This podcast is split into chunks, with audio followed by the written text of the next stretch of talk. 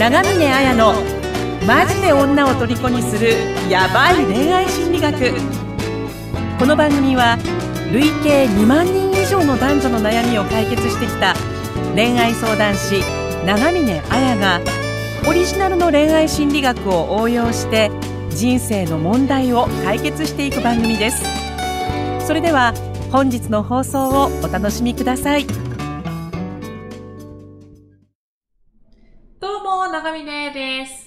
どうも、えーインタビュアーの村松です、はい。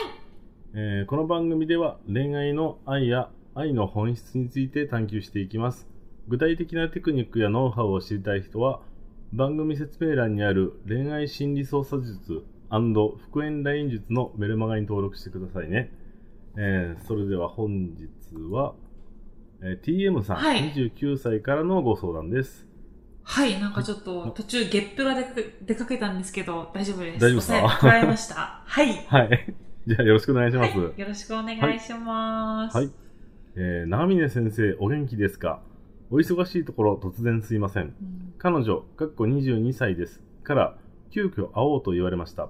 いい雰囲気というわけではなく、何気ない会話の中で、お互いいいタイミングで仲直りしようと伝えたところ、会おう、全然分かってない、と伝えられ、会うことになりました。あ正直、不安しかないのです。また失敗してしまうのではないか、喧嘩になってしまうのではないか、もう会えなくなるのかもしれない。ただ、自分の中で元カノが何を今感じて分かっていないと感じたのか、しっかり聞いてこようと思います。不安で仕方がないですが、長峰先生に言えば、少しでも勇気が出てくる気がしてーう、ん腹くくって分かろうと努力してきます。行ってきます。というご相談です。なるほど。はい。そうですね。なんか TM さんからは LINE アットの方で何回から相談が来てて、はいま。あ、なんか好きな彼女と、まあはい別れちゃったんだけど、なんかこうかん、はい。あったりはしてるみたいな感じ。元カノさんですかね。そうですね、だと思う。はいそうです、そうですね、はい思うというか、まあそうなんですけどね。なんか結構最近、あの、全然自分の事情になっちゃうんですけど、はい。台風ひどかったですよね。ひどかったですね。はい。そう台風ひどくて、あの、はいネットの回線が飛んじゃったんですよ。はい。だから、あの、まあ、自分の事情でポッドキャスト、ポッドキャスト、あの、インターネット上で収録してるじゃないですか、村松さん。してますね。はい。それで全然収録もできないし、はい。なんかこう、ライアットの返信も全然できないし、みたいなはい。感じでいたんでね、なんかこう、頼りにしてくれる人がいるといいなというふうに思うんですけど。はい。はい。はい。だからどうしたっていう感じですからね。そうですね。なんかまあ、まあ、お答えしようかなっていう感じなんですけど、そうですね。はい。そうですね、あのーアドバイスとしては3つで、はい。でも本当にあの、テクニック的なところとかノウハウのところはメルマガで配信してるのでも、あの、そっちで学んでほしいので、はい。あの、ポッドキャストの回答は結構本質的というか結構抽象度が高い内容になっちゃうんですけど、あはの、アドバイスは3つ。本当、はい。自分の興味関心を外側相手に向けなさいっていうことと、あとあのはい2つ目が事実と主観を識別するっていうこと。い。はい。で3つ目が内的批判者の行為に振り回されるなっていう、この3つのことをあの、はい TM さんだったり、あの他の同じような悩みを抱えている皆さんにお伝えしたいなっていうふうにはい。思うんですけど、はい。なんか、今回はちょっと難しいですね。そうですね。難しいと言いながらはい私、上とか言って今ちょっとワイン飲みすぎてゲップをしてるんですけど、はい。でもあの、まあ、じゃあ一つ目のアドバイスっていうふうに思うときに、その、はい。例えば本当、あの、まあ、例えば TM さんとかだったら、その元カノさんに、はい。こうまあ、元カノさんといえば復縁したい、やり直したいっていう気持ちがあるわけですよね。はい。であとは別に復縁とかじゃなくて、例えばその片思いとか好きな女性と会うっていう時に、はい。嫌われたらどうしようとか、はい。こんなことを言って、こう沈黙になっちゃったらどうしようとか、はい。あ、喋らなきゃ喋らなきゃ。俺ってやっぱりダメだとかっていうふうに思ってるっていう時に、それって、あの、自分と好きな女性っていうのがいるわけですよね。なんか今、はイメージしながら聞いてほしいんですけど、自分と好きな女性っていうのが向き合ってるわけですよね。はい。その時に、不安で仕方がないです。こんなこと言ったらどうしよう。これを言ったら嫌われてしまうかもしれないって、はい。ベクトルはどっちで向いているのかなっていう話なんですよ。彼女と自分っていう人が向き合ってるわけですよね。想像してほしいんですけど。はい。はい。不安、失敗しちゃうんじゃないかな。どうしようっていう風なのって、はい。ベクトルってどっちに向いてる感じがしますか？自分の方ですよね。そうですよね。はい。結局、自分にしか興味ないんですよ、それって。はい。だから自分、自分、自分、自分、要は、自意識過剰だてめえっていう話なんですよ。なるほど。はい。うん、だから、自分にしか関心が向いてないってことは、目の前の好きな女性っていうのは、無視されてるわけですよ、単純に。はい。はい。うん。それやっちゃいけない。自分への、自分が不安、失敗、喧嘩しちゃうんじゃないか、嫌われちゃうんじゃないかっていうふうに、はい。自分の、えっ、と、その、興味関心のベクトルを、内へはい内へ向けるんじゃなくて、はい。外側ですね。外側、相手とか外界へ向けるんですね。はい。そうしないとダメってことですね。ああ、はい。まあた、単純な話ですよ。私がこうやって相談を受けてるっていう時に、はい。どうしよう、この人に。こんなこと言ったら嫌われちゃうんじゃないか。とか、はい。こんなこと言ったら他の人よりランキングが下がっちゃうんじゃないだろうかとか。はいちょっと、ちょっと待ってください。その声何ですか？そんなうざくないですか、はっきり言って。まあ、はい。ここういう感じだと思うんですよ。まあ、ちょっと声も変わっちゃうみたいな。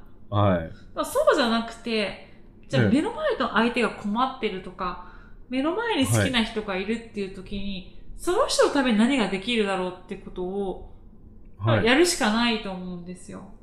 あー、そうですね。はい。だからなんかその自分のベクトル、その自分が誰の矛先っていうか関心ですよね。はい。関心を自分、内へ内へ向けるんじゃなくて、はい。外側へ、相手へ向けろっていうふうに思うし、はい。なんかまだ、まだ読んでない本なんですけど、あの、はい最近、ラッセルっていう人の幸福論っていう本があるんですけど、はい。ラッセルって人は自分、どうしたら幸せになれるのかっていうことをこの本では、まあとはいラッセルっていう哲学者が問うてるんですけど、はいだから。その自分の関心を、だい興味ですよね。内へ内へと向けるんじゃなくて、外界へと、だから外側、相手に振り向けて、あ、行くことによって、人は幸せになるんだってことを言ってるわけですよ。はい。自分のことを気にし出すと悩むしかないじゃないですか。ああ、はい。で、なんかこう、長峰に相談を送るとか、精神分析するとか、病院に入院するとか、そんな感じになっちゃうわけですよ。はい。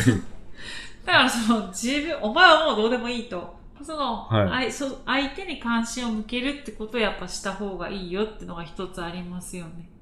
ああ、はい。そそう思いませんかね？どうですかね？思いますね。相手に関心を向けている気になって、実は自分のことにしか興味ないみたいなところは、ある人がいたり。そういうことがありますか？そうですね。ある、あると思います。あると思いますっていうか、そうですね。なんか最近そんな感じを感じますね。まあ、あとはその、例えば分かりやすい話を言えば、はい。こうやって TM さんから相談を受けてるのに、はい。何不安しか仕方ないとか言ってんだよとか、はい。失敗しちゃうとかありえねえしみたいなことを私がずっと思ってたとしますよね。はい。そしたらそういう私自身の価値観に縛られているってことなんですよね。だから私が自分自身にしか関心がないってことなんですね。ああ、なるほど。はいで。もどうして TM さんは不安になっちゃうんだろうとか、はい。なんで失敗しちゃうんだろうってことを、はい。私だったら考えないけどこの人は考えるはい。そのことを想像しようってことが大事だってことなんですね。ああ、はい。うん、だそそういうふうに、私もカウンセリングとかしているとそうなっちゃう時があるんで、はい。その自分の価値観とかに縛られずに、相手の立場になると大事だと思うんですよね。はい。うんそうですね、はい。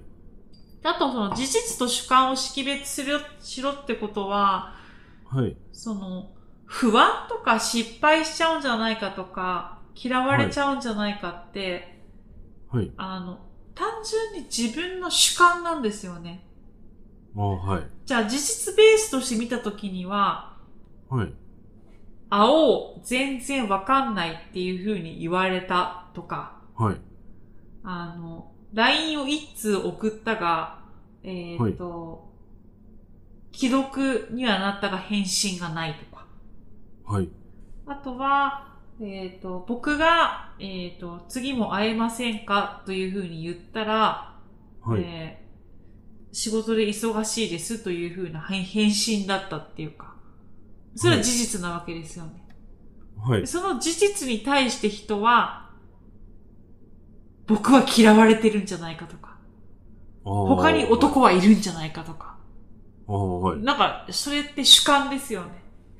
ああ、そうですね、はい。その事実と主観って全然違うんで、じゃあ主観を、あ、仕事忙しいんだ。じゃあ次、はい忙しくない時いつかな？っていうふうに聞こうとか、はい。単純にそうすればいい話ですよね。ああ、はい。青、全然分かってない。あ、そっか、俺分かってないところがあるんだって。じゃあ彼女の話を聞いて理解しようっていうふうになればいいわけですよね。はい。でも、俺は分かってないから嫌われるとか。それあんたの主観だからっていう話で、はい。結構その事実事実をしっかり観察するっていうことと主観は違うんで、みんな結構この自分の勝手な思い込みに振り回されて悩みを膨らませるんですよ。ああ、はい。うん、だから事実と主観をしっかり区別できるようになるっていうのは大事ですね。はい。うん。結構なんか、最近いろいろな人の相談に乗ってるんですけど、うん。なんか自分で、その悩みを大きくしちゃうっていうのはみんなあるかもしれないですね。いや、本当にそれ、うつ病の原因なんですよ。ああ、はい。うん、だ事実じゃなくて、思い込みで膨らませてますよね、皆さん主観って。そうですね、はい。だからそこまで大変な問題じゃなかったのを自分で大変な問題にしちゃってるみたいな感じがうーん。して、うん。だから結構その時に、それは事実です。それは本当ですかっていう風な質問をしろって結構言うんですね。はい。うん、だから、その、失敗するっていうのは本当ですかって。ああ、はい。別にまだ、まだ失敗してないですみたいな。そうですよねっていう話なんで。はい。だからなんかそういう風に、事実と主観は違うんだっていうことはい。を、本当分けられるといいかなっていうふうに思いますよね。ああ、はい。あとなんか単純にその三つ目のアドバイスとして、その内的批判者の声っていうのは、どうせお前また失敗するだろうとか、はい。お前なんて嫌われる存在なんだとか、お前何やってもダメだっていう声が聞こえる時ってありませんか、村松さん。ああ、うんよく聞こえます。私もよく聞こえるんですよ。はい。なんかこう、ポッドキャストで喋ってても、はい。どうせお前なんて、あの人にかなわないし、とか。自分もなんかあの、あでも自分なんか違う、ちょっと違うかもしれない。どういう声がありますか？なんか、もうこれ以上嫌われないから安心して、みたいな。あ、それいい声ですね。いい声ですね。なんか悪いこと言ってるけど、いい声ですね。うーん。うん。じゃあなんかそうやって批判者っていうよりは、はい。あのー仲間みたいな声だと思うんですけど、あそうですね。はい。なんか人ちょっと楽になりますから。そうですよね。はい。だからなんか楽になる声もあるかもしれないんですけど、なんか人っはて小さい時に親に言われた言葉とか、どうせあんたはできないとか、はい。何をやってもダメなんだとか、学校、はい学校の先生に言われた言葉とかっていうのが、はい。あの、勝手にその自分の深いし、あの、記憶の中に残ってて、それはい。がこうピンチな場面とか乗り越えられないっていう場面で出てきちゃったりする時があるんですよ。ああ、はい。そういうその、どうせ失敗するだろうとか、ダメなんじゃないかみたいな。なんか自分の中の勝手な声に内的、はいだから自分の内側にある批判する人の声に振り回されちゃってる時があるんで、はい。その人と対話するといいと思うんですね。本当に失敗するんですかとか。あ、その批判的なことを言ってきた自分の中の自分にそうです。自分の中で、あの、あ天使のカツオと悪魔のカツオって言ったじゃないですか、サザエさん。いや、知らないですけど。あれ世代違いますかね。いや、同じだと思いますよ。でも、あの、あのケーキ取っていいのかみたいな。あなるほど、はい。お前はダメなやつだ。あんなの取ったら、お母さんに怒られるだろうとか、なんかこう、いろいろ対話するんですね。ははい。そうすると、ちゃんとした自分の方向性が決まるんで、はい。だ人は自分の思い込みにほんと調べられちゃってるっていうか、はい。だから、その、なんていうのかな、本当恋愛を良くしたいとか、人間関係を良くしたいっていう時に、はい。なんか全然テクニックとか方法とかそういうことじゃなくて、自分の方、はい。自分の心の内面の問題ではいダメにしちゃってることが多いんで、はいなんか今日はその自分の関心を内へ内へじゃなくて相手に向けるとか、事実と主観を識別するとか、内的批判者の声に振り回されるなっていうのは、まあ、自分の人としてのあり方っていうところだと思うので、まあ、なんはい。かそういうところを意識するとすごくいいかなっていうふうに思いました。ああ。子供の頃のそういう記憶ってやっぱり大人になってもなかなか抜けないものなんですかね。うん、なんか私もそんなに抜けないものなのかな、そんなのは別に単純なことなんじゃないのっていうふうに思ってたんですけど、はい。でもなんか、そのマン・オブ・ゴールドプログラムっていう結構密に、はい。半年ぐらいその一人の人とこうカウンセリングを密接にするみたいな、はい。あの、プログラムがあるんですけど、その時に、はい。あ、人って親との影響とか、子供時代の体験って大きいんだなってのはやっぱ思いましたね。あそうです。この前何かあの、その会に私も参加させてもらったあの、そうでしたよねズームでね、あの、お話しする。やっぱり皆さん子供の頃のものって持ってましたね。そうですね。それはいが第一のテーマになりましたよね。親との関係。がはい。影響して、はい。彼女との関係がうまく築けないっていうはいことをどう乗り越えるかみたいなテーマになりましたもんね。はい。あれがなんか、それ自体に気づいただけで結構変われるのかなって感じたんですけど。いや、それに気づけだと大きいと思いますよ。はい。皆さんなんかあの、それを知らなかっただけで気づいたら、結構、その気づくってことだけで楽になったんじゃないかなというかうー。ん。え私本当その時の人たちも、そのプログラムで今はい参加してくれる人たちも楽になっていたし、え。はい。私自身もその恋愛相談っていうのを、たまたまその、もともとはね、精神科病院で、はい。なんかその、うつとか、統合失調症とかの人のカウンセリングやってる時には全然わからなかったんですけど、はい。やっぱこうやって一人でカウンセリングルームをオープンにした時に恋愛相談しかなかったみたいな。そのあはい9割の人が恋愛の話をしていくと、必ずは45分ぐらいに。親との関係を話し出すわけですよ。お母さんからこうさ、なんで恋は愛なのにお母さん、お父さんって思うわけですよ。はい。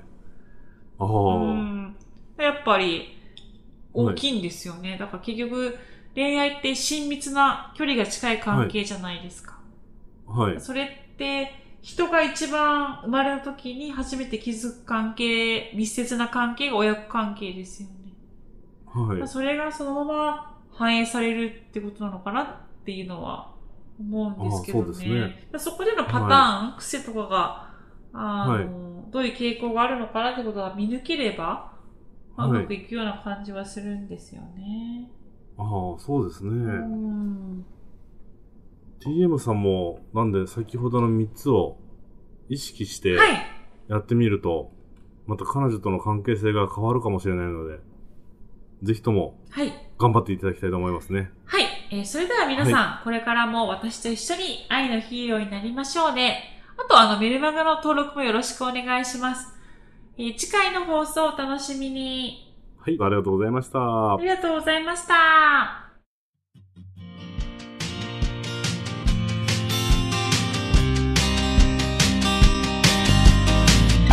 本日の番組はいかがでしたか？番組を聞いていただいたあなたにプレゼントがあります。ポッドキャストの再生ボタンの真下にあるエピソードメモの表示ボタンをクリックすると長峰綾のオリジナルメディアラブアカ僕らの恋愛アカデミア復縁アカデミアの URL が掲載されています。それぞれのメディア内に完全無料で受講できる恋愛成功の極意満載のオンライン講座があります。ぜひ登録して幸せをつかんでくださいね。それでは次回の放送をお楽しみに。